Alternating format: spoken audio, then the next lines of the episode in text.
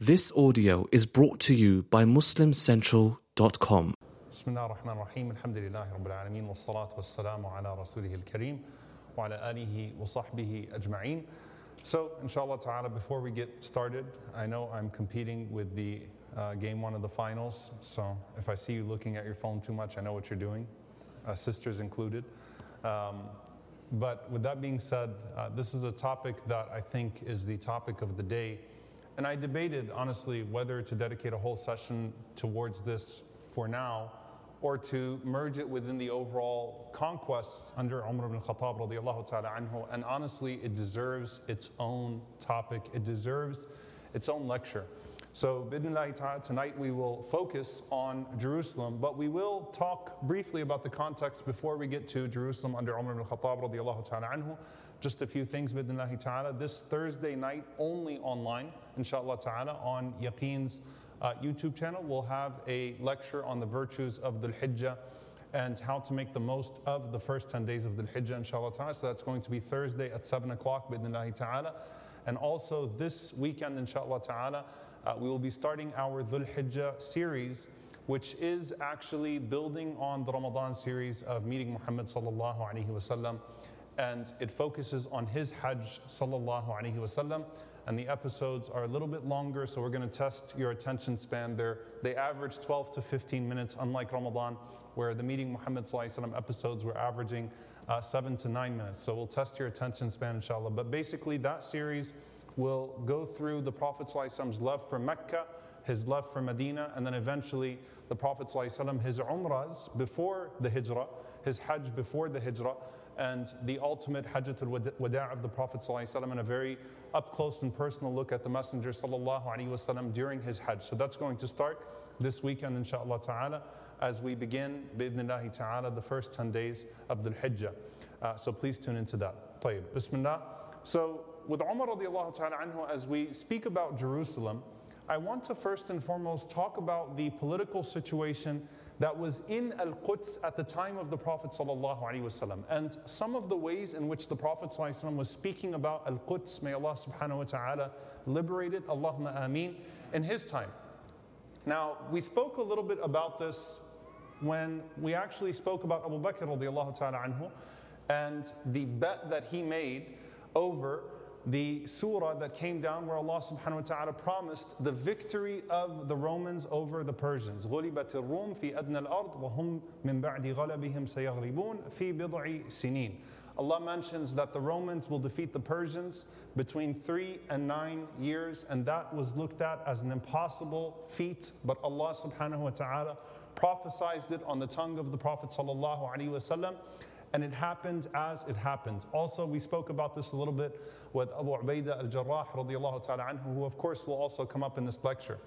But the biggest city, for those of you that are from Syria in particular, and of course all of Asham uh, includes Syria, uh, Lebanon, Jordan, Palestine. The biggest city in Syria, what is modern day Syria at the time was what? Does anyone know? It wasn't Damascus. Damascus was second. Uh, we got some Halabi uh, partisanship here. It was actually Hims. So all those jokes about Hims, you know, you have to take them back. Hims, of course, a brilliant city. May Allah subhanahu wa ta'ala liberate the people of Syria. Hims was the biggest city in Asham. And second to Hims was Damascus, was Damascus.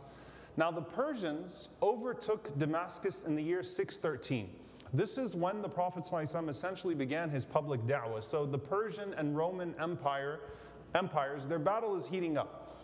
And in the year 614, that is when the Persians took Al Quds, when they took Jerusalem from the Romans, i.e., the Christians. And when the Persians took the city of Jerusalem, they have absolutely no regard for the city. Meaning what? They are not a people who see any value in Al Quds.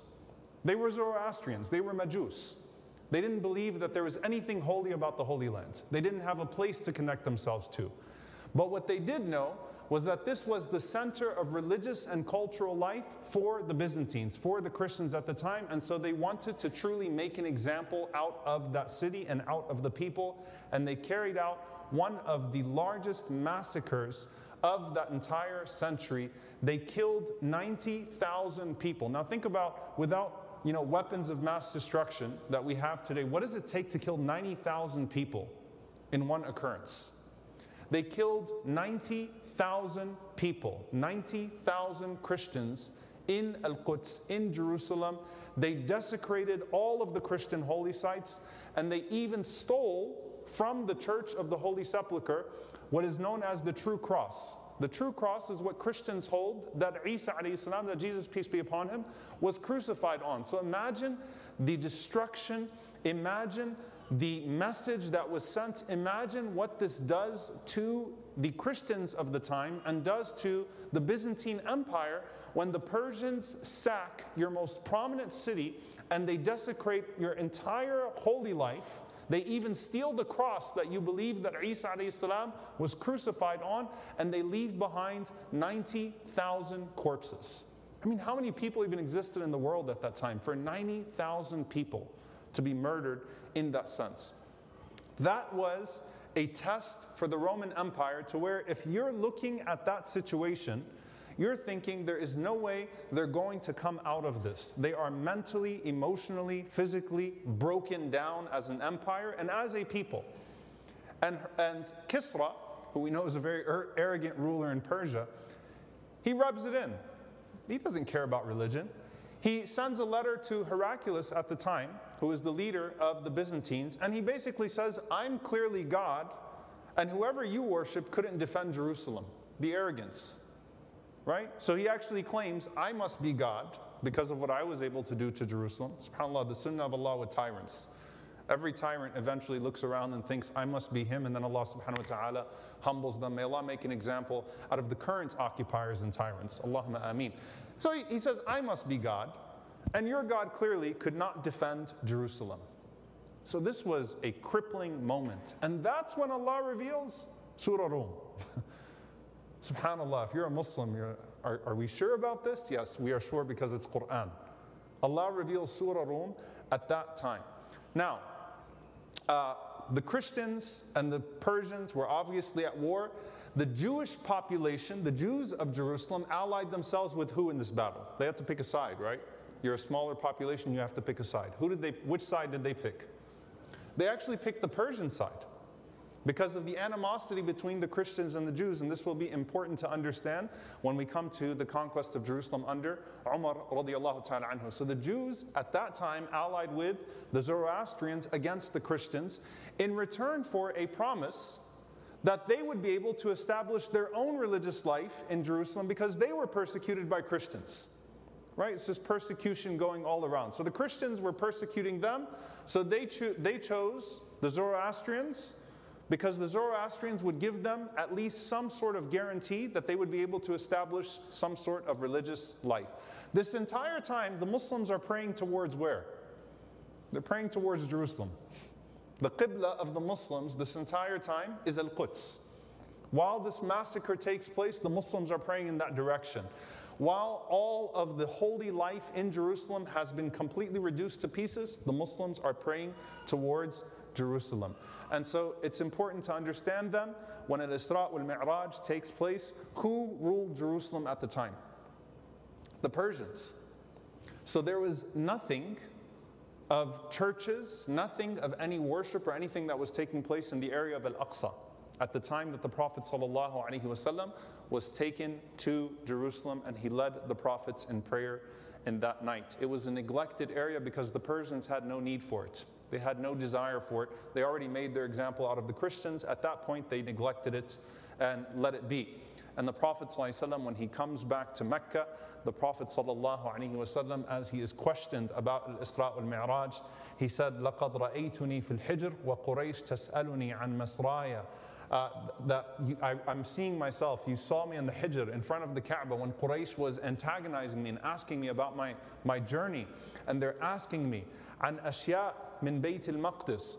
Uh, they're asking me about things in Bayt al-Maqdis and the Prophet sallallahu said that it was shown to me Allah subhanahu wa ta'ala rafa'ahu Allah li anzuru ilayhi that Allah raised al-Quds in front of me and I was looking at it So imagine the Prophet ﷺ was standing in front of the Kaaba and anything they asked the Prophet ﷺ, مَا يَسْأَلُونِ عَنْ شَيْءٍ إِلَّا أَنْبَأْتُهُم بِهِ The Prophet ﷺ says that everything they were asking me about, I'm looking at the picture of Jerusalem and telling them about it, which was a proof from Allah subhanahu wa ta'ala to the Messenger sallallahu that he was able to describe Jerusalem perfectly.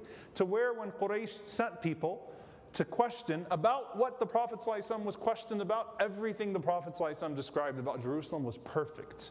The roads to Jerusalem, the structures that existed and should have existed in Jerusalem, everything the Prophet ﷺ was able to explain it as a miracle from Allah subhanahu wa ta'ala. Now, of course, in the year 624, the same year as Badr, Heraclius fights back and the Romans defeat the Persians as Allah subhanahu wa ta'ala promised. And as we said, Allah subhanahu wa ta'ala, when He said that this is wa'd Allah, that this is the promise of Allah subhanahu wa ta'ala, يَفْرَحُ الْمُؤْمِنِينَ بِنَصْرِ اللَّهِ that that is the day that the believers will be pleased with the victory from Allah, it had a double meaning. It meant that the Christians who were closer to the Muslims, would defeat the Persians, and the Muslims would defeat Quraysh, who were allied with the Persians. Okay, so it was in the year 624. What did Heraclius do? The leader of the Romans? He destroyed the birthplace of Zoroaster, which was the, the key temple of the Majus, of the Persian Empire at the time. He destroyed that temple as retaliation for what they did to the Church of the Holy Sepulchre and whatever remained of Christian life. And on top of that, the Christians did not have any idea of the sanctity of any of the area of Jerusalem outside of the churches that they had built. So, what did the Christians do to the area where the Dome of the Rock exists now? That Jewish people call Temple Mount, that Muslims, of course, refer to as Qubbat al-Sakhra, and the area of the Dome of the Rock. You know what, you know what the Romans did to it? They turned it into the filthiest dumpster in Jerusalem. So the Christians had no need for the area of Al Aqsa or the area of the dome where the Dome of the Rock currently is. They turned it into the dumpster of Jerusalem. And Heraclius instructed that when you throw your rotten corpses, throw them in that area. And there are other nastier details about what they would cast there that I don't care to mention because there are children here. But let me just say that they cast everything nasty that they could think of in that area because they wanted to humiliate the Jews who allied with the Persians. So they went back to persecuting the Jews and, of course, humiliating that area because to them, the Christians, this also had no meaning. Church of the Holy Sepulchre has meaning to us. This whole area over here, we don't care about. So it's a dumpster to us, and that is the way that they treated it. Now, the Prophet ﷺ is in Medina. And when the Prophet ﷺ would next see Jerusalem, as far as we know, is a very interesting place. Can anyone tell me a narration where the Prophet ﷺ would see Quds in Medina in particular? Anyone know? What is it? When did the Prophet ﷺ see a vision of Jerusalem again in Medina? When he was in the ditch the, the, the, uh, the, the, when the Ahzab had gathered against the Muslims in Medina and they built the Khandaq, when they built the trench, and the Prophet ﷺ was hitting the stone, and Allah subhanahu wa ta'ala showed the Prophet ﷺ the palaces of the world, and in one narration particularly, the Prophet ﷺ saw Al Quds. So he saw Yemen, he saw Abyssinia, he saw Persia, he saw Damascus, he saw Misr, he saw all of these palaces around the world. And the munafiqun, the hypocrites, made fun of the Prophet ﷺ. Said, look, these people can't even, they can't even use the bathroom. This was the word that the hypocrites said amongst themselves. They said, Rasulullah and his followers can't even use the bathroom without fearing for their lives. And he's promising them what? He's promising them Jerusalem and Yemen and Abyssinia. And he's making all these lofty promises to, to them. Allah was the one making the promises. Right? تمت كلمة ربك صدقا وعدلا لا مبد لا مبدل لكلماته right Allah's word will come true Ya Rasulullah your followers that are with you will all go to these places. And indeed, those that narrated the hadith, this is one of the things that Ibn Hajar rahimahullah mentions, it's very special. All of those that narrated the hadith about the Prophet ﷺ seeing those places were amongst the Sahaba that went to one of those places. So Salman radiallahu ta'ala anhu, of course, most famously, of course, would be the conqueror of the same place that he left seeking Allah's guidance. So the Prophet saw Jerusalem from the ditch of Al Medina when they were about to be massacred. He saw its palaces as well. The next incident that we see in the build up to Umar radiallahu ta'ala anhu coming is when Heraclius sees a dream about the Prophet and Heraclius had just, you know, if you look in the, in the biography of, of Heraclius, his most famous accomplishment is that he brought back the cross. He rescued the cross. And that was in the year 628. He brought back the true cross, so he was hailed by Christians as the savior of the true cross, which is a pretty big deal, right? No sooner did he return to Jerusalem except that Abu Sufyan was in front of him. Because Hudaybiyah happened right after that. And Heraclius is like, Who are you people? And is there a prophet that came amongst you? Tell me about this prophet. And the famous incident of Heraclius quizzing Abu Sufyan about the Prophet ﷺ takes place literally right after he brought the true cross back to Jerusalem. And that was a sign that this message that has spread in Mecca is on its way to Jerusalem as well. And Heraclius knew it. He knew that in his lifetime, he was going to have to confront this message. Subhanallah. So the true cross was rescued literally the same year as Hudaybiyah, where Abu Sufyan is in front of Heraclius and he sees the dream about the Prophet wasallam, and he uh, questions Abu Sufyan about the spread of Islam and particularly about the ethics of Muhammad wasallam, where Abu Sufyan was forced to tell the truth about the ethics of the Prophet wasallam. So uh, this is sort of the build-up to the historical part of this before the Prophet's death when it comes to Jerusalem, when it comes to uh, Palestine, and of course, uh, Sham as a whole. By the way, just as a, as, as a side note, if you read about the history of Heraclius, you'll actually see that he was someone who was considered to be at odds with the church at the time because he held on to certain theological views that made him uh, sort of an outcast. So he had a tension uh, with the church. And that was, when you, when you look into the history of that dispute, it's very interesting because the Christians were still trying to figure out now that the church had decided that Jesus and God were one, they had to work out all of these issues. Verses in the Bible that suggest separate entities. Okay? So if Jesus and God are one, then what do we do about the verses in the, in the Bible where Jesus clearly refers to the Father as other than himself? And this was a particular uh, school of thought that was outlawed. It's considered the last of the issues that the Roman church shut down, right? which was the issue of whether or not Jesus had his own human will or if there were two wills the will of God and the will of Jesus. Okay? The will of a human Jesus and the will of the divine, or is there just one will? So Heraclius was actually at odds with the church uh, as well uh, at this time. Now, obviously, finally, the Prophet ﷺ giving the Sahaba all of these narrations about going to Al Aqsa. And the ulama say this is very interesting because the Prophet ﷺ said to them, Ar-rihalu ila thalathati masajid. You take journeys to three masjids. You should undertake a journey only to three masjids. Mecca, Masjid al-Haram, the masjid of the Prophet ﷺ, and the masjid of Al-Aqsa. So the Prophet ﷺ pushing them and prompting them to go and pray in Al-Aqsa. And of course the narration uh, which has some dispute in its chain where the Prophet ﷺ said in the narration of Maymuna bin Sa'ad, if you can't go there, then at least send some oil to light up its lamps, but keep yourself connected to Al-Aqsa and make your way to Al-Aqsa. Now comes the time of Umar bin Khattab radiallahu ta'ala anhu. And since we're talking about Umar radiallahu anhu, I want you to appreciate for a moment how much of Islam spread in the time of Umar. Remember the dream we talked about last, last week? The water spreading throughout the world?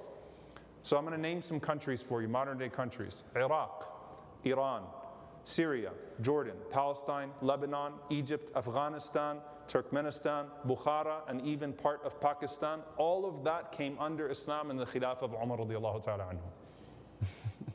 How many of you are covered in those countries that I just mentioned, your ancestors? All of that in the time of Umar ta'ala anhu. Subhanallah. What a man. What a, what, what a blessing, what a prophecy of the dream of the Prophet ﷺ that the water would spread in the time of Umar radiallahu ta'ala anhu throughout the earth. The Muslims defeat the Persians first, the most arrogant, brutal empire in the world. The Muslims were able to defeat them in one year. one year. The Persians did not even take the Muslims seriously. They thought it was a joke. When Rabi'i ibn Amir the Bedouin came standing in front of Rustum, these pompous rulers, they thought it was a joke. Like, you Bedouins from the desert think that we should take you seriously?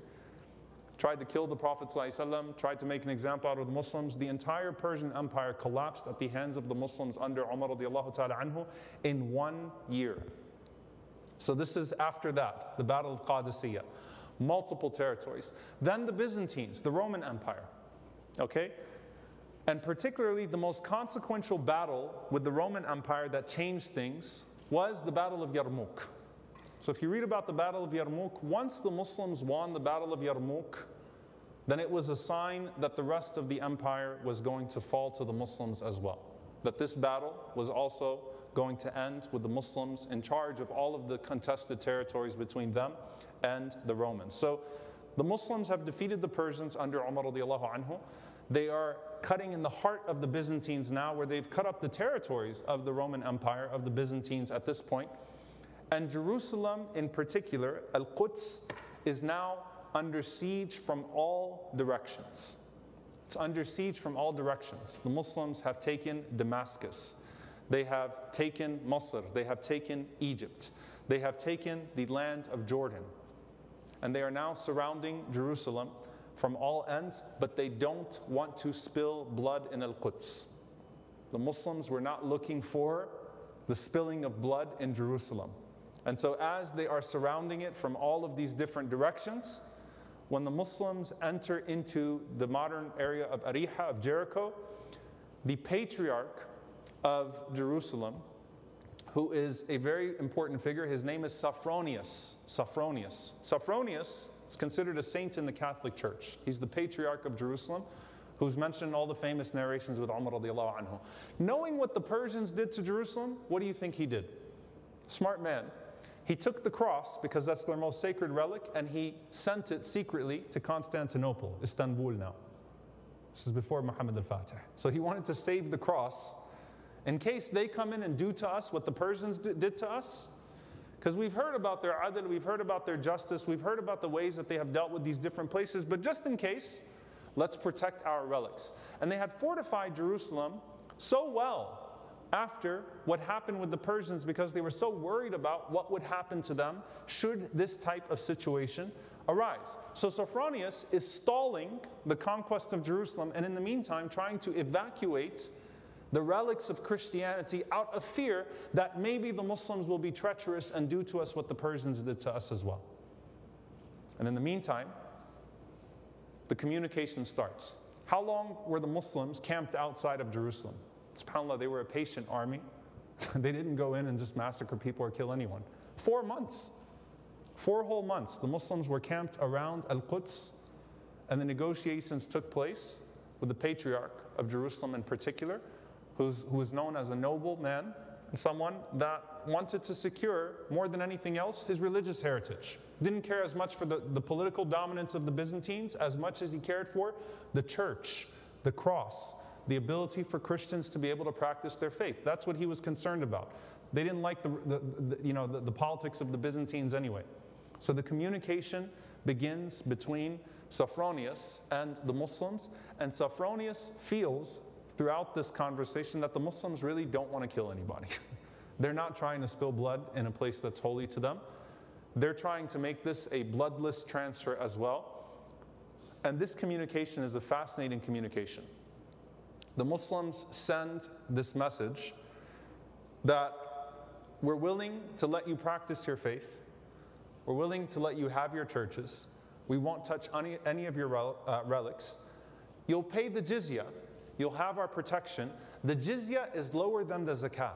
SubhanAllah, think about that. The justice of Islam as it's being communicated to him as well. The tax that you will pay that exempts you from serving in the Muslim army and defending a religion and an empire now that you don't necessarily believe in or hold to be sacred, the tax that you will pay for that protection is less than what the Muslims pay in zakah. Sounds like a great deal, right? So Sophronius is communicating with Abu Ubaidah ibn Jarrah. Something very interesting here that happens.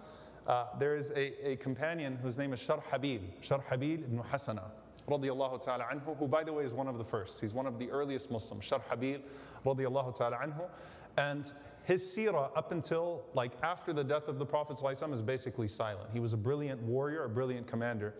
He says, listen, um, you know, I'm, you know, we're getting a little tired of some of these demands. And then the last demand in particular was, we want the Khalifa. Sophronius said, I want the Khalifa of the Muslims to come and assume the keys of Jerusalem.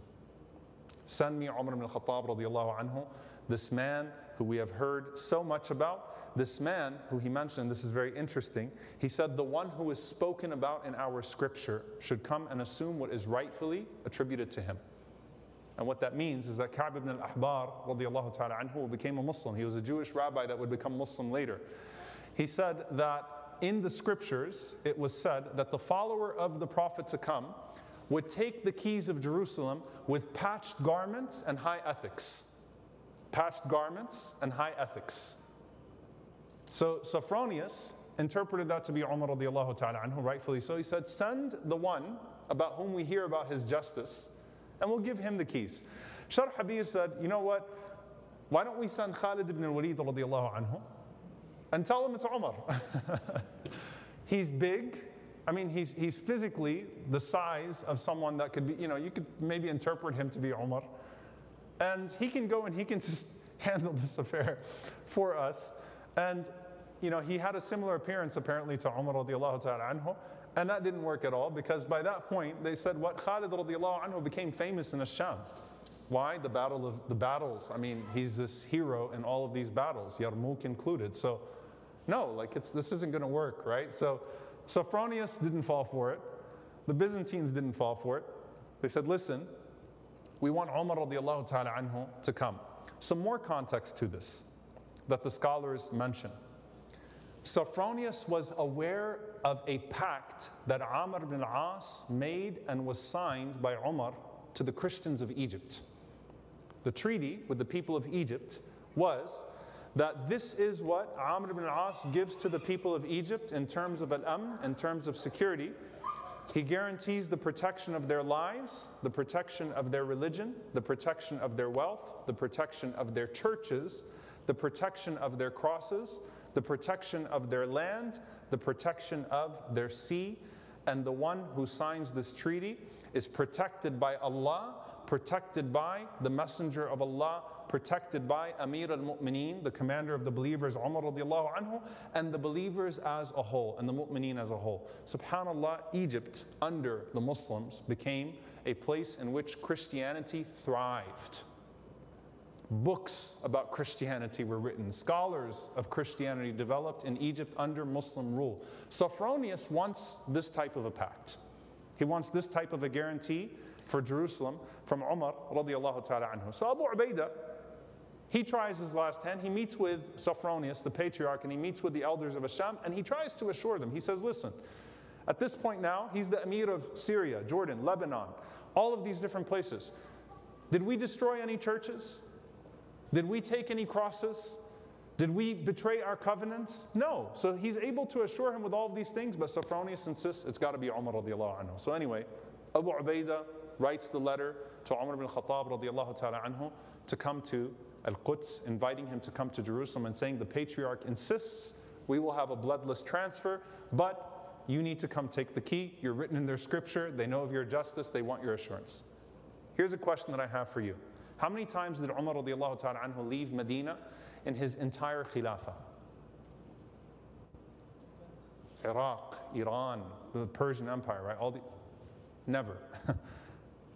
he only left for this occasion, for Jerusalem, and then he was on his way when the plague hit, when Amwas hits, and when Amwas hit, when the plague hit, he turned around radiallahu ta'ala because of the famous conversation between him and Abu Ubaidah ibn Jarrah radiallahu ta'ala. There are other reasons for this. in the political wisdom of Umar radiallahu ta'ala. Umar radiallahu ta'ala said, I want to keep the senior Sahaba with me in Medina. Medina needs to leave, to, to remain as the core of my ummah. So, as Islam is spreading so rapidly, I need the senior Sahaba around me, and he would only send the Sahaba as generals, the senior Sahaba as generals, to conquer certain lands or to open certain lands, or he would appoint them as governors, and even then Umar anhu would summon them regularly to check upon them. So Umar anhu wanted to maintain the core of the seniority of the Sahaba in Medina around him. He wanted to keep that with him, and that's his central command, and that was part of his diplomacy. The other thing that the scholars mention, subhanAllah, which is that Umar radiallahu anhu just really loved Medina. And if you think about Umar radiallahu anhu, his greatest desire was what? Was to die in Medina as a shaheed. Wasn't that the dua of Umar radiallahu ta'ala anhu that he used to ask Allah subhanahu wa ta'ala for ash-shahadatu fi sabilik fi baladi nabiyik? That Allah gives me shahada in the city of the Prophet and people would say to Umar radiallahu anhu, come on, Hafsa radiallahu anha, come on dad, right? How are you going to die shaheed in Medina? The wars are taking place all over the place. Nothing's happening in Medina. And he knew that Allah subhanahu wa ta'ala would fulfill his intention if he was sincere enough. So Omar did not want to leave Medina because he wanted to die in Medina. He didn't want to go die in Persia or die in Asham. He wanted to die in Medina, and that was his wish. And Allah subhanahu wa ta'ala would answer his dua, of course. The last thing is that Omar radiallahu ta'ala anhu is 60 years old now. He's not a young man anymore to where you know it's it's easy for him to go out in these different places and these different journeys. So that's one of the things that the ulama mention as well. So it's the political instability as well as the personal connection that he has to Medina, and he wants to keep it. So what does he do? He consults Uthman and Ali. May Allah be pleased with them. A sign of the divine transfer to take place with Khulafa al-Rashidin. He brings forth Uthman and Ali and he consults them about what he should do. Uthman radiallahu ta'ala anhu said, Ya Amir al-Mu'mineen, it's not a good idea. Don't leave Medina because that will leave Medina vulnerable. The enemies will take advantage of it and a plot will, you know, will ensue on the inside of al-Medina and who knows what could happen from there. Umar radiallahu ta'ala anhu asked Ali radiallahu anhu what he thought. And subhanAllah, Umar radiallahu ta'ala anhu's number one advisor, contrary to propaganda, his number one advisor was Ali radiallahu ta'ala anhu. The person he asked for more details, for more consultation, the person he did shura with most was Ali ibn Abi Talib radiallahu ta'ala anhu. Multiple incidents of this. He, w- he asked Ali radiallahu ta'ala anhu, should I go to Nahawand and fight against the Persians? Ali radiallahu anhu said, I don't think it's a good idea. So he actually was going to go to Persia, fight the Persians, and Ali radiallahu anhu was the one who held him back. The Hijri calendar, that Umar radiallahu ta'ala anhu established. He established that after asking Ali radiallahu anhu, what do you think, when should we start the calendar from? And it was Ali's opinion that Umar went with, may Allah be pleased with them, in which you have the hijrah, the calendar that was established at that time. So he takes him very seriously. Multiple things. And Ali radiallahu ta'ala anhu, he said to him, Ya Amir al-Mu'mineen, this is a special opportunity this is a place that our Prophet ﷺ had great ambitions for. It's worth the risk. Inshallah ta'ala, we will take care of things here. Go out and receive the keys of Jerusalem, especially if there's something scriptural to this, right? Like go out and receive the keys of Jerusalem. And guess who Ali radiallahu, uh, guess who Umar radiallahu anhu appointed in, in charge of Medina? Ali radiallahu anhu. So Ali actually stepped in at the command of Umar as the substitute Khalifa while he went out to Jerusalem to receive the keys. So Ali radiallahu ta'ala anhu was placed in charge of al-Medina by Umar radiallahu anhu, and Umar radiallahu anhu makes his way out to Jerusalem. Now here comes the most interesting part. Weren't they worried about political instability? So shouldn't he take like a really strong posse, a really big army with him to go out to Jerusalem? Umar radiallahu ta'ala anhu decides to make this entire journey, the man who would sleep out in the open on his shoes, he makes this entire journey with one camel and one servant, and no army with him. He goes out carrying his sword, and he has his sandals, and he has one camel and one servant. And Bismillah, let's make our way to Jerusalem. No one else follow me. Subhanallah. he goes out to Jerusalem. And I want you to imagine the description of how he looked. Umar radiallahu ta'ala anhu did not wear a turban. Umar radiallahu anhu did not wear a helmet. So his head was bare, and yes, by the way, Umar radiallahu anhu was bald. Okay? So Umar radiallahu anhu left his head exposed. Which, of course, you know, for a royal occasion at the time, I mean, subhanAllah, these were things that were significant, right? But this was the humility of Umar radiallahu ta'ala anhu. It came naturally to him. The garment that he wore, remember we talked about that incident between him and Salman radiallahu ta'ala anhu about the garment that he had where he merged them together. The garment that Umar radiallahu ta'ala anhu was wearing was a white garment and it had 17 patches on it. Patches, meaning there's, these were places in the garment that ripped. It was a wool garment that ripped, and he patched it together in those places. And the description of it, subhanAllah, the description of it is it was disproportionately on his left side. Umar anhu did not even care about the color of the patching. You know, usually when you want to patch your garment, you patch it with the same color, right?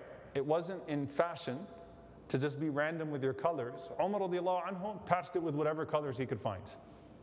So his garment was beat up. He's not wearing a turban or a helmet. He has absolutely nothing to suggest royalty, and he goes traveling in the desert alone. The most powerful man in the world takes a trip from Medina to Jerusalem by himself with a servant, with no army, fearing no one but Allah subhanahu wa ta'ala, and without any of the appearance of a dignitary of the time. To go assume the keys of Jerusalem. Think about that. It gets better. Umar radiallahu ta'ala anhu, he tells the servant, he says, Listen, you and I are going to take turns. We're going to split this trip 50 50. You ride the camel 50% of the time, I ride the camel 50% of the time.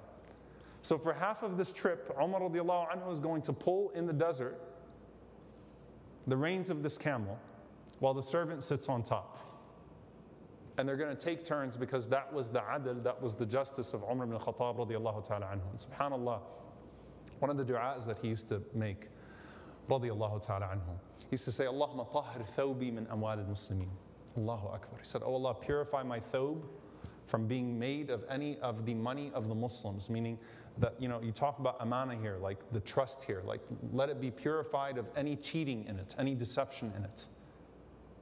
And they make this journey as they are making this journey, Umar radiallahu anhu to Jerusalem, him and his servant, they start to get closer to Palestine. The servant, it's his turn to get on the camel, and Umar radiallahu ta'ala anhu to pull based on the way that it was divided. Umar radiallahu anhu says, Get on the camel. We're about to enter into Palestine. It's the big moment, right? They wake up that morning, and Umar radiallahu anhu says, Your turn. And he says, Ya Amir al Mu'mineen, they're not waiting for me. Yantadirunak, they're waiting for you. They're not waiting for me. Like, come on, like, it's okay. I understand. I get it. You know, it's already generous of you enough that you split this 50 50 for this entire journey. Umar radiallahu anhu insists, he says, Get on the camel, I'm going to pull the rein. It's 50 50. We agreed, half half. And he said, Al izza liman adda al amana said, Honor is to the one who fulfills their trusts. Again, a man of amana. And you wonder where Umar ibn Abdul Aziz radiallahu anhu would get it from. SubhanAllah, his grandfather. Said, No, izzah, honor, is to the one who fulfills his trust. I don't care if people are waiting on me and they see me pulling a camel, who cares? It gets worse. They're walking into Palestine, and Umar radiallahu anhu falls in a puddle of mud. Allah decreed it that way.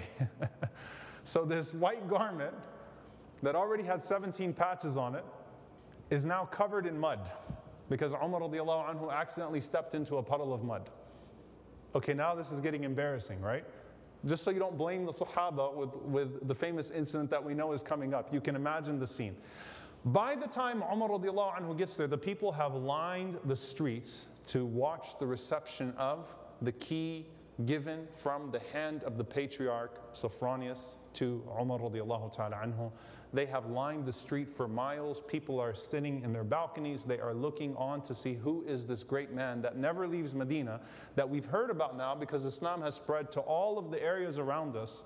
Who is this great man that we're going to see? So the Sahaba, they go out to meet Umar radiallahu ta'ala anhu, and he arrives first and foremost in the area of Al Jabia. Does anyone know where Al Jabia is today? It's actually the Golan Heights, illegally occupied, subhanAllah, may Allah liberate it, also stolen from the Muslims. He arrives in Al Jabia, which is modern day the, the Golan Heights, and this is right as he is about to make his entrance into Jerusalem. Some of the Sahaba come to meet him as he's about to come in. Abu Ubaidah al-Jarrah radiallahu ta'ala anhu sees him and he says, Ya Amir al-Mu'mineen, can you change? Can we get you some armor? Can we go buy you something? Can we put a helmet on you? He's starting to argue with him to say, you know, why don't you wear something that's more befitting of Amir al Mu'mineen, right? The Khalifa of the Muslims that's going to come and receive the keys of Jerusalem. Now, by the way, does he have a point? Yes, he has a point. There's a good intention and he has a good point. But subhanAllah, Allah has created different people for different times. Umar radiallahu ta'ala anhu responds with the most famous answer that we have ever heard. نحن قوم أعزنا الله بالإسلام وإن ابتغينا العزة لغيره أذلنا الله we are a people who Allah has honored through Islam. When we seek it through anything else, Allah will humiliate us. That statement, you wonder what Umar anhu would say to us today if we presented our condition to him? If he would seek his advice? The same man that told Sa'ad radiallahu ta'ala anhu when he assumed the governorship of Iraq, Hafid ala salah, the first order for you is maintain your prayers because if you lose that, then you lose everything else. What does he tell the Muslims? He says, We're a people that Allah honored through Islam. You're worried about their perception? You're worried about the way they're going to see us?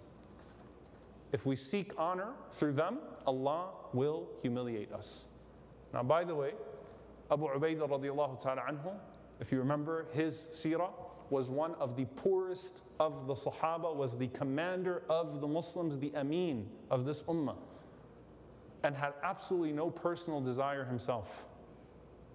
In fact, Umar radiallahu anhu used to kiss his hands. And Umar radiallahu anhu told Abu Ubaidah, if you remember, he said, uh, let me visit your home. You know, you're in Asham, you're the Amir of Asham, this entire area, let me come visit your home. Abu Ubaidah laughed and he said, you want to come cry?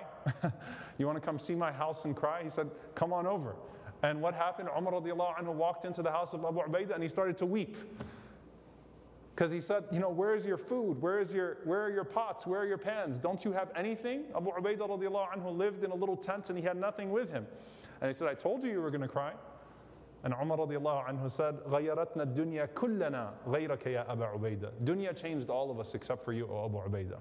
So this is not personal. This is a methodology issue. Umar radiallahu anhu is making a point here to the Sahaba that we're not going to give in to their pompous nature. We're going to be ourselves and I'm coming into Jerusalem this way. So after they argued with Umar radiallahu ta'ala anhu, and there were other people, by the way, Yazid ibn Abi Sufyan, Amr ibn As, others that tried to get Umar radiallahu ta'ala anhu to change his appearance, and he said, Nope, I'm going in like this. Come with me or stay back. And there comes Umar radiallahu anhu walking into Jerusalem, still with the servant on his camel, with a white garment with 17 patches covered in mud. And the people are just looking and saying, What in the world is this? Who is this man? What is this religion? What are these ethics? And subhanAllah, whoever humbles themselves for Allah, and tawadu alillah, rafa'ahu Allah. Allah elevates them. Immediately, all of the people started to praise the humility of Umar radiallahu ta'ala anhu. Like, this man is different. This is the most powerful man in the world, and this is the way that he carries himself. And Sophronius, the patriarch, he says, لِمِثْلِ هَذَا تُسَلَّمِ الْقُدْسِ To a man like this, Jerusalem is handed over. Like he's happy, subhanAllah. I mean, this is incredible. Look at this man. Look at his humility. Look at his justice. And Sophronius, the patriarch, he said to Umar radiallahu anhu, and he wasn't just praising him, he said, With a leader like you, your people will never be defeated. SubhanAllah. Sadaq. Told the truth. Said, With a leader like you, your people will never be defeated in anything. And Umar radiallahu ta'ala anhu enters in, and that was a momentous day of the entrance of Umar radiallahu ta'ala anhu. The people are watching now this entire ceremony that is to unfold. Now, before anything is handed over, the first thing that is done is that Umar radiallahu ta'ala anhu and Sophronius have to sign some paperwork.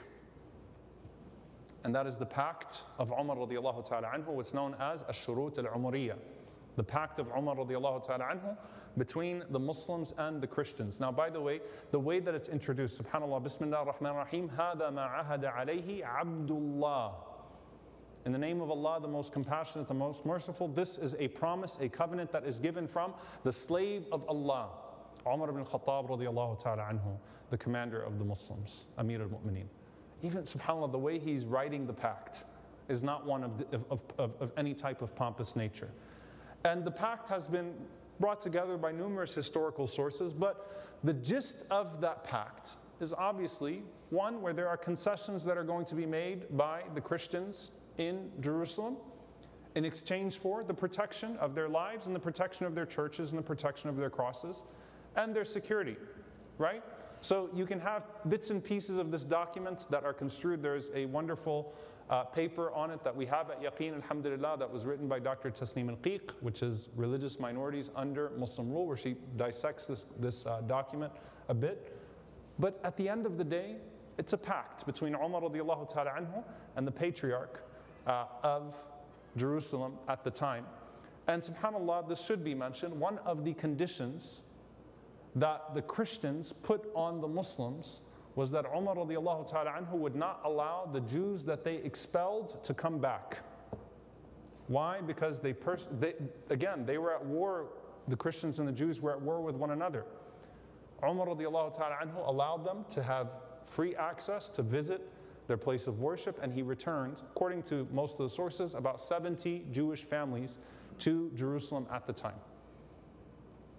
The justice of Umar radiallahu ta'ala anhu doesn't disappoint. The appearance of Umar radiallahu anhu doesn't disappoint. The relationship between him and Sophronius is on display for everyone. So if you're in Jerusalem at the time, you're watching the leader of the Muslims walk now with the patriarch of Jerusalem, and he's literally giving him a tour of Al Quds. He's showing him around Jerusalem. He takes him to where? The Holy Sepulchre, the holiest site in Christianity. Now at ease of who this man, radiallahu ta'ala anhu, is. Sophronius gives Umar ibn Khattab radiallahu ta'ala anhu. Remember, this was the man that tried to get the cross out of Jerusalem because he just wondered, maybe, just maybe, they'll treat us the way the Persians treated us. Sophronius actually gives him the keys to the church. Umar radiallahu ta'ala anhu gives it to the Muslims, and Umar radiallahu anhu gives him a promise of its amana. This is one of the most beautiful things, subhanAllah, that till today, one singular family, a Muslim family, has held the keys to the holiest site in Christianity. They're actually known as Al Nusayba. Who's Nusayba? Nusayba bint Ka'ab. Umm Ammara radiallahu anha, her son, Abdullah, was one of those that entered into Jerusalem with the Muslims, and his family assumed the keys of the Church of the Holy Sepulchre until today. Every morning, a man from that family goes and opens that church for the Christians. You can actually, it's, it's, there, there have been documentaries about this. The man today, his name is Adib Judah, who literally, a Muslim man, goes every day and opens the Church of the Holy Sepulchre for the Palestinian Christians to go and to access that church. And by the way, one of the things that historians mention is that this solved a lot of intra Christian dispute. Why? Because the denominations would fight over who gets to hold the keys to the church. SubhanAllah, the Prophet ﷺ in Fatih Mecca, one of the first things the Prophet ﷺ solved was that only one family is in charge of the keys of the Kaaba, no one else gets to take it. There's something symbolic about who holds the keys, right? That was the wisdom of the Prophet ﷺ. Here, the wisdom and the amana of the Muslim shines that the Muslims would never betray that amana of the keys of the church, of the Holy Sepulchre, the holiest site in Christianity. Till now, as we said, Adib, Judah, and that family, Al Nusayba, holds that key. Then, of course, the famous incident takes place where, where the adhan of Dhuhr comes in, the time of Dhuhr comes in. The patriarch, in an act of friendship, right? They are now bonding. This is, subhanAllah, a momentous occasion. There's, and, and, and you know, if you think about it, even from a political perspective, the more that Umar anhu likes him, the easier life is going to be for his community, which is now assuming a secondary status. They're no longer going to be in charge here. So when the time of Salah comes, what does he say? He says, Why don't you pray in our church? Great symbol, right? Go ahead and pray in our church. Amir al Mu'mineen, the leader of the Muslims, praying in the holiest site of Christianity. Did Umar radiallahu anhu respond and say no because this is a place of kufr and, you know, absolutely not and forget you? And no, Umar anhu said, listen, hear me out. There are people in, in the ummah of the Prophet that were what? Muhaddathun, spoken to people, divinely inspired. SubhanAllah, their vision is incredible. Umar anhu said, if I pray here, the Muslims are going to turn this place into a masjid one day. Years later, Muslims are going to come and they're going to say, Amir al Mu'mineen prayed here, therefore, this is our place. This is a masjid, this is not a church anymore. So Umar anhu said, Let me step out and pray outside so that people can't claim your religious place later on. So my community doesn't steal your church later on. And Umar anhu knows how much we love him. Because what happened? He goes outside, and literally the place that he prayed is now Masjid Umar a masjid was built 100 feet away from the Holy Sepulchre called Masjid Umar. And every day, subhanAllah, you know, may Allah, I know some of you have been able to see it. Allah subhanahu wa ta'ala, all of us to be able to experience it, but it's, it's, it's a fascinating sight. I mean, even the images, right? You know, you got the masjid making adhan there facing the holiest site in Christianity. And guess what? They're all Palestinians. That's probably something that you're not told much uh, in the media today, right? Subhanallah, the wisdom of Umar radiallahu ta'ala anhu. But then comes the adhan. This is something, subhanAllah, that uh, I want us to actually think about for a moment. This meeting in Jerusalem was a reunion of Sahaba. A lot of these companions hadn't seen each other for a very long time. Think about who is there Mu'adh bin Jabal, Abu Ubaidah, Amr bin As, Khalid ibn al-Walid, Abdurrahman ibn Auf, Sharhabil, Bilal ibn Rabah. Umar ibn al-Khattab, radiallahu anhum ajma'een, are gathered in this place that they used to hear about in Mecca and Medina, and they used to pray towards, because all of them were from as-sabiqun al-awwalun. They were all from the first. They all prayed towards Jerusalem as early Muslims, and now they're gathered in Jerusalem. Talk about a surreal moment. And subhanAllah, this was a reunion of sorts for them. They had not been together like this since Medina, and now they're all together in Jerusalem. And Umar radiallahu ta'ala anhu, when he saw Bilal radiallahu anhu, before we even talk about the Adhan story, Umar radiallahu anhu embraced him for a long time. And they both cried. Okay? So what's narrated is that they hugged. Think about the meeting of Umar and Bilal. Bilal radiallahu anhu disappeared after the death of the Prophet sallallahu. He went out in jihad, but he didn't want to be anywhere near Medina. Umar doesn't leave Medina. He hasn't seen Bilal for all of these years.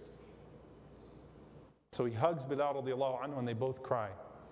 And Umar radiallahu anhu says to Bilal, and I actually want to quote the words because the words are significant now. SubhanAllah, even to me, every time you read these incidents, something else pops out to you. He said, Ya Bilal, هذا يوم من أيام الله. This is one of the days of the days of Allah. When Allah says, ذكرهم بأيام الله, like there are days in history that don't come back. When you look throughout history, there are a few days that stand out. Ya Bilal, we are in one of the most momentous days in the history of the world. هذا يوم من أيام الله. أذن لنا يا Bilal. Can you make adhan for us, O Bilal? That's his introduction. Bilal radiallahu anhu says, لقد أخذت على نفسي عهد. I took a, a promise on myself that I will never do adhan for anyone after the Prophet ﷺ. I can't do it anymore. It was a promise that I made that if, if it's not Rasulullah saying to me, Adhan ya Bilal, I can't do it anymore. I will never do it again until I meet the Prophet. I took a promise. Umar anhu pushes him. And you know what he says to Bilal radiallahu anhu amongst the things? He says, Innahu yufrihu Rasulullah. This would make the Prophet happy. So he, he, he talks to him with the love that he has of the Messenger. You're holding back out of your love of the Messenger. This would make the Prophet happy. And if he were here, he would have ordered you to do the same. He would have asked you, Adhan ya Bilal. You think of the Prophet ﷺ who ordered you to make the adhan in Mecca and then in Medina, and none of the other Sahaba had the honor of being ordered to do so first. You think that the Prophet ﷺ would have passed you up if he were here? Adhin lana ya Bilal. Bilal, please, make adhan for us. And so Bilal radiallahu anhu goes to make the adhan. Fatih Mecca, the first person to make adhan in Medina. And by the way, who had the dream of Bilal radiallahu anhu making adhan? Umar radiallahu anhu in Medina. He was one of the two that had the dream of the adhan being made. So this is a connection between Umar and Bilal as well. And now Jerusalem. The first Muslim that's going to go up there and say Allahu Akbar, Allahu Akbar in Al Quds in Jerusalem. And when Bilal radiallahu ta'ala anhu got up to make the adhan, all of the Sahaba cried, including Bilal radiallahu anhu. Hearing his voice in this place where these Sahaba are together, and they said, subhanAllah, that Umar radiallahu anhu on that day wept so much that he fell to his knees while Bilal was giving the adhan. And the Sahaba were consoling him. Why? Because suddenly, this wasn't Jerusalem anymore, this was Medina. It took them back. They were remembering their time with the Prophet. They had not had this moment for decades now, where Bilal is giving adhan, and subhanAllah, it took Umar radiallahu anhu back. Umar radiallahu anhu fell to his knees when he realized the Prophet died, fell to his knees, literally fell to his knees. After all of this, walking with the patriarch and going through this, when Bilal radiallahu anhu made the adhan, Umar radiallahu anhu could not hold himself anymore. And subhanAllah, this marks the two most momentous salahs in this place the gathering of the prophets. Imagine a jama'ah, a gathering, where Rasulullah is the imam, and praying behind the Prophet is Ibrahim alayhi salam.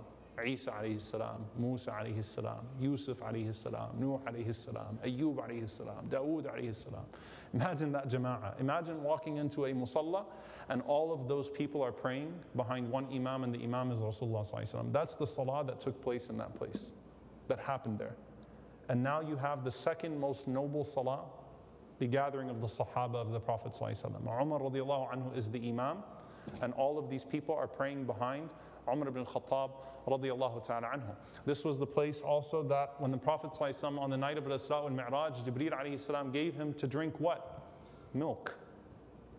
And the dream of the Prophet when the milk was coming through his fingers was who was catching that milk? It was Umar radiallahu ta'ala anhu.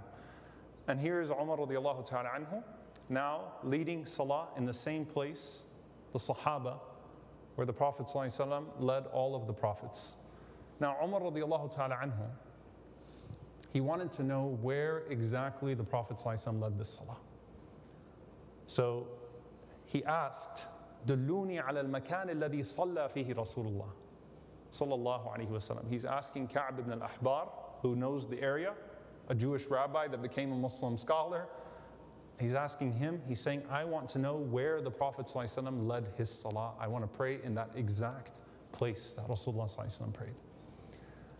Now, at that time, that area was what? A dumpster. SubhanAllah. It's a dumpster. And when Umar anhu sees it that way, Umar and the Muslims begin to clean up the dump themselves. So Umar gets down with the Muslims, with the Sahaba, and they are cleaning up that area. And Ka'ab radiallahu ta'ala anhu, being first Jewish and then Muslim, he points to the area of the rock, right? And Umar radiallahu ta'ala anhu says, No, that's not it. And in one narration, he said, it's your, it's, it's, it's your ignorance or the days of ignorance that are taking a hold of you, or it is your Jewish heritage, maybe, that's pointing you to that direction, but I'm looking for the place that the Prophet ﷺ prayed. Take me to the place that the Prophet ﷺ prayed, and then subhanAllah, in that place, discovered that exact place where he would pray. And this is now a first. The first time the Muslims can pray in Mecca publicly was because Umar radiallahu ta'ala anhu was walking in front of the Muslims in one line, and Hamza radiallahu anhu in the other. The first time Muslims could pray in Mecca publicly. The first Muslim after the Prophet ﷺ to pray in Al Aqsa is Umar ibn Khattab anhu. So think about that first. and this is the area of Masjid al Qibali, all of it is considered Al Aqsa, including the area of the Dome of the Rock, all of that is considered Al Aqsa. Umar anhu would pray in that place. Remember the moment where the Prophet ﷺ was praying in front of the Kaaba towards uh, Al Quds, towards Jerusalem, and Umar anhu was trying to figure out who he was? Now he's standing in Jerusalem praying towards Mecca. First one to do this. Because when the Prophet ﷺ did the night of Al-Isra al Mi'raj, Jerusalem was still the Qibla. Umar anhu stands in Al-Quds facing towards Mecca, praying in that direction. What do you think he's going to read in that salah?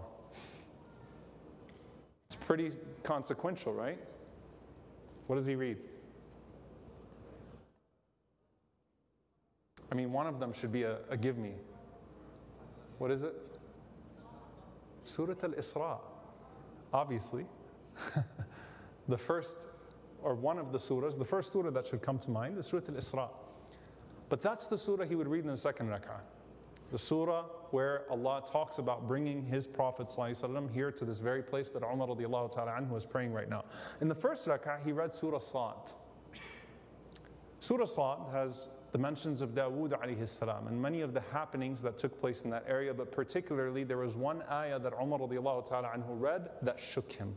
يا داود إنا جعلناك خليفة في الأرض فاحكم بين الناس بالحق ولا تتبع الهوى O Dawood, we have made you a khalifa in this earth. So rule between the people in justice and do not follow your desires. Umar radiallahu ta'ala anhu shook when he read that verse. SubhanAllah, he's reading that in Al-Aqsa. There's no structure yet, by the way. And he reads Surah Al-Isra in the second one. I want to pause for a moment, subhanAllah, and as we wrap up, uh, you know, there's the book 100 Most Influential People in History, written by Michael Hart. And the first person, of course, is Muhammad and that's something that was spoken about quite a bit. The only other Muslim that was mentioned there is Umar al-Khattab or I'm sorry, the only of the Sahaba that's mentioned there is Umar radiallahu ta'ala anhu. Uh, uh, he's number 52 on that list, and of course, our lists are with Allah. He's number two in our list after the Prophet and Abu Bakr radiallahu ta'ala anhu. But he writes about Umar radiallahu ta'ala anhu, he says, Umar's achievements are impressive indeed because after Muhammad sallallahu alayhi wasallam himself, he was the principal figure in the spread of Islam. Without his rapid conquests, it is doubtful that Islam would be nearly as widespread today as it actually is. Furthermore, most of the territory conquered, his reign has remained as such ever since. And he says, obviously, Muhammad should receive the bulk of the credits for those developments, but it would be a grave mistake to ignore Omar's contributions. The conquests he made were not an automatic sequence of the inspiration provided by Muhammad but also under his brilliant leadership himself. It may surprise some that Omar, a virtual unknown figure in the West, has ranked higher on this list than people like Charlemagne and Julius Caesar. However, the conquests made under Omar, taking into account both their size and their duration, are substantially more important than either of those two. We owe so much to Umar radiallahu ta'ala anhu, subhanAllah, that particular moment as well. Now, what does this mean for us? Uh, I don't know whether to read these uh, verses with a sense of pride or with a sense of shame. I honestly mean that. SubhanAllah, when you read the verses and the stories, and then you go back to what's happening right now in Al Aqsa. Is it pride or is it shame? Is it pride in the moral system, in the fact that when Umar anhu enters and when Salah ad-Din al-Ayyubi anhu enters, we don't spill blood and do to others what has been done to us. We're not a people that defiled a sacred city. That's not who we are the justice, the ethics, the contracts, the oaths, the way that people spoke about how they flourished and their civilizations under Muslim rule. Obviously, the next time that it would transfer out of the Muslim hands would be the Crusades, by the way. And we know what the Crusaders did, not just to Muslims, but to Jews and to other Christians as well. So there's the pride of it, but there is the absolute shame of it as well. And I want to mention, subhanAllah, in conclusion, you know, Ibn Umar radiallahu ta'ala anhumah, it's said about him that he used to travel from Al Madinah to Al Quds just to pray two rak'ahs, and he was afraid of missing out on the reward to the extent that he would not even drink water when he was there. because of the reward of that place. The narration of the dua Sulaiman alayhi salam that our Prophet ﷺ says, وَأَلَّا يَأْتِيَ هَذَا الْمَسْجِدَ أَحَدٌ لَا يُرِيدُ إِلَّا الصَّلَاةَ فِيهِ إِلَّا خَرَجَ مِنْ ذُنُوبِهِ كَيَوْمِ وَلَدَتْهُ أُمُّهُ That no one comes to this masjid seeking the pleasure of Allah subhanahu wa ta'ala except that they leave this place as pure as the day that their mother gave birth to them. The narration that I already mentioned uh, about the oil in the lamps, there's another weak narration, subhanAllah, that whoever puts on the ihram from Jerusalem and makes his way to Hajj or Umrah will be forgiven uh, for all of their sins. And as I said, that's a weak narration. But subhanAllah, we actually find people like Waqi' ibn Jarrah, uh, the teacher of Imam al-Shafi'i, rahimahullah ta'ala, who is authentically narrated to have made multiple umrahs from that place, wearing his ihram from Al-Aqsa seeking that reward of being in Jerusalem and then Mecca and then in Medina all at the same time. The Prophet ﷺ saying that the Salah in Al Aqsa is akin to 500 prayers elsewhere. And the Sahaba, an authentic narration from Abu Dharr radiallahu ta'ala anhu, تذاكرنا ونحن عند رسول الله صلى الله عليه وسلم أيهما أفضل مسجد رسول الله صلى الله عليه وسلم أو مسجد بيت المقدس. We were mentioning in the presence of the Prophet صلى الله عليه وسلم which of the two masjids is better? The masjid of the Prophet ﷺ or Masjid al-Aqsa?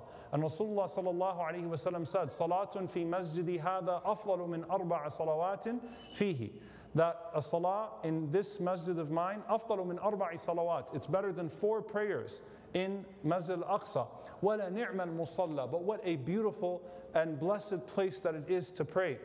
ولا يوشكن أن لا يكون للرجل مثل شطن فرسه من الأرض حيث يرى منه بيت المقدس خير له من الدنيا جميعا أو قال عليه الصلاة والسلام خير من الدنيا وما فيها There will come a day, subhanAllah, there will come a day, the Prophet ﷺ said, there will come a day that the most beloved thing in the world to a believer would be to have a piece of land where they could look out to Al-Aqsa. And they would give up everything in the world for that opportunity the whole dunya would be meaningless to them for the opportunity to have a piece of land where they could look out and they could see Al Masjid Al Aqsa and they could go out and they could pray in Masjid Al Aqsa. SubhanAllah, what's at stake in Sheikh Jarrah? What's at stake in Silwan? What's at stake in these places that are being decimated every single day? And you think this isn't an issue of aqidah? You think this isn't an issue of deen? You think this is just another political issue? This is an issue of creed for us. This is an issue of creed for us. This is an issue of iman for us. This is an issue of faith for us. Where the Prophet is saying that day will come. SubhanAllah, it's as if these ahadith speak to exactly what we witness. That the most beloved thing in the world to a person would be to have that opportunity. And so, dear brothers and sisters, we read about this and we ask Allah subhanahu wa ta'ala to forgive us for our inability and to, to make us amongst those that find izzah in al-Islam, the way that Umar radiallahu ta'ala anhu implemented, manifested, found and taught izzah in al-Islam. We ask Allah subhanahu wa ta'ala to grant us the piety of those people as they prayed in that blessed gathering. We ask Allah subhanahu wa ta'ala to liberate al-Masjid al-Aqsa. We ask Allah subhanahu wa ta'ala to liberate al-Masjid al-Aqsa and what is around it. We ask Allah subhanahu wa ta'ala to liberate it once again and to allow for the Muslims to pray there in peace once again. We ask Allah subhanahu wa ta'ala to restore the izzah of the Muslims through the izzah of Islam, to honor us through Islam. We ask Allah subhanahu wa ta'ala that what we have lost of territory, what we have lost of connection, what we have lost of deen, that Allah subhanahu wa ta'ala restore it for us. We ask Allah subhanahu wa ta'ala to fill our hearts with faith, to fill our hearts with certainty, to fill our hearts with that which is beloved to Him. We ask Allah subhanahu wa ta'ala to allow us to pray in our lifetimes in a liberated Masjid al-Aqsa. We ask Allah subhanahu wa ta'ala that just as He gathered Umar and Bilal and Abdurrahman ibn Auf and Khalid and Amr, we ask Allah subhanahu wa ta'ala to gather us in that place. We ask Allah subhanahu wa ta'ala that just as He gathered Muhammad sallallahu alayhi wa sallam, Isa alayhi salam, Musa alayhi salam, and the prophets, we ask Allah subhanahu wa ta'ala to gather us in that place and to allow us to pray in that place liberated. We ask Allah subhanahu wa ta'ala to protect our brothers and sisters who are losing their homes around Al Aqsa. We ask Allah subhanahu wa ta'ala that through our du'as, through their du'as, through the calls upon Him, We ask Allah subhanahu wa ta'ala to protect those homes, to protect those families who are clinging to the most beloved places on earth in this moment. We ask Allah subhanahu wa ta'ala to foil the plans of their oppressors. We ask Allah subhanahu wa ta'ala to foil the plans of their occupiers. We ask Allah subhanahu wa ta'ala to protect them. We ask Allah subhanahu wa ta'ala to grant them the ability to persevere. And we ask Allah subhanahu wa ta'ala not to make us amongst those the sinful and the passive, but instead to make us amongst those that are active in that work in the best of our ability. And we ask Allah to forgive us for that which is out of our ability. And we ask Allah subhanahu wa ta'ala to gather us not just in Al Aqsa, the way that He gathered the prophets, but to gather us with the prophets. And we ask Allah subhanahu wa ta'ala not just to gather us in the place where these Sahaba gathered us, gathered, but to gather us with the Sahaba in the highest level of Jannat al-Firdaus, with the Anbiya, with the Salihin, with the Shuhada, with the Siddiqeen. We ask Allah subhanahu wa ta'ala to grant us that place, Al-Firdaus al-A'la. Allahumma ameen wa sallallahu wa sallam ala nabiyyina Muhammad wa ala alihi wa sahbihi ajma'een. Inshallah ta'ala.